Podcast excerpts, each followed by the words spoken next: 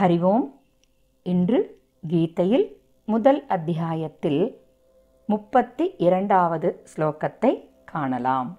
ஸ்லோகம் நகாங்ஷே விஜயம் கிருஷ்ண நச்சராஜ்யம் சுகானி ச கிம் நோ ராஜ்யேன கோவிந்த கிம் போகைர்ஜீவிதேன வா न काङ्क्षे विजयं कृष्ण न च राज्यं सुखानि च।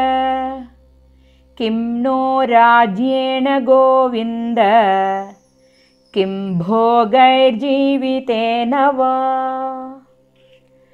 श्लोकतिन् अन्वयक्रमं हे कृष्ण विजयं न राज्यं च अहं न काङ्क्षे सुखानि च ந காங்க்ஷே ஹே கோவிந்த நக ராஜ்யேன போகைः கிம் வா ஜீவிதேன கிம் பாவார்த்தம் கிருஷ்ணா நான் வெற்றியையும் அரசையும் விரும்பவில்லை சுகங்களையும் விரும்பவில்லை ஹே கோவிந்தா எமக்கு அரசினாலோ போகங்களாலோ என்ன பயன் அல்லது உயிர் வாழ்வதால்தான் என்ன பயன்? ஸ்லோகத்தின் தாத்பரியம்.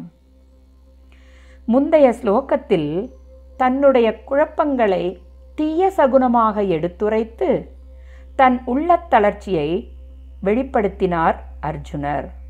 இனி தன் இயலாமையை வெளிப்படுத்துவதை காணலாம்.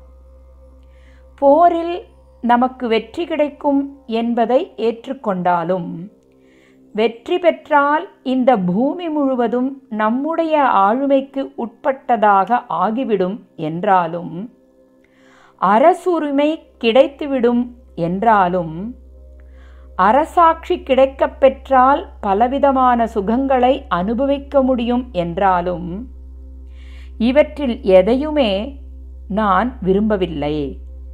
என்னுடைய மனதில் வெற்றி அரசாட்சி அதனால் கிடைக்கும் சுகம் ஆகியவற்றின் மீது விருப்பமே இல்லை.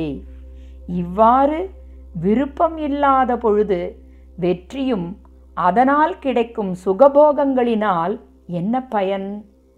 என்னுடைய உறவினர் உறவினர்களை கொன்று அதனால் கிடைக்கும் சுகத்தை கொண்டு நான் நீண்ட நாள் எவ்வாறு மகிழ்ச்சியாக வாழ முடியும்?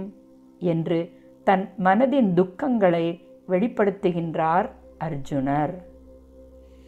ஒருவன் தான் ஈடுபட்டுள்ள செயலின் மேல் ஆசையும் நாட்டமும் இருந்தால் மட்டுமே வாழ்க்கையின் முக்கியத்துவத்தை அதாவது தனது வாழ்க்கையின் தர்மத்தை உணர்ந்தால் மட்டுமே அவன் அடைந்துள்ள பொருட்செல்வங்களையும் அருட்செல்வங்களையும் அவனால் உணர முடியும்.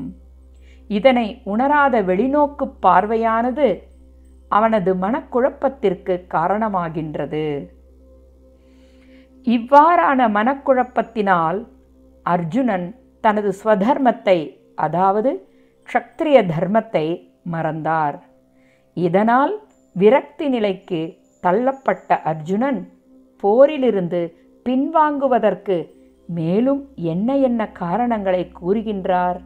என்பதனை நாளை காணலாம். ஸ்ரீகிருஷ்ணம் வந்தே ஜகத்குரும். ஓம் தத் சத்.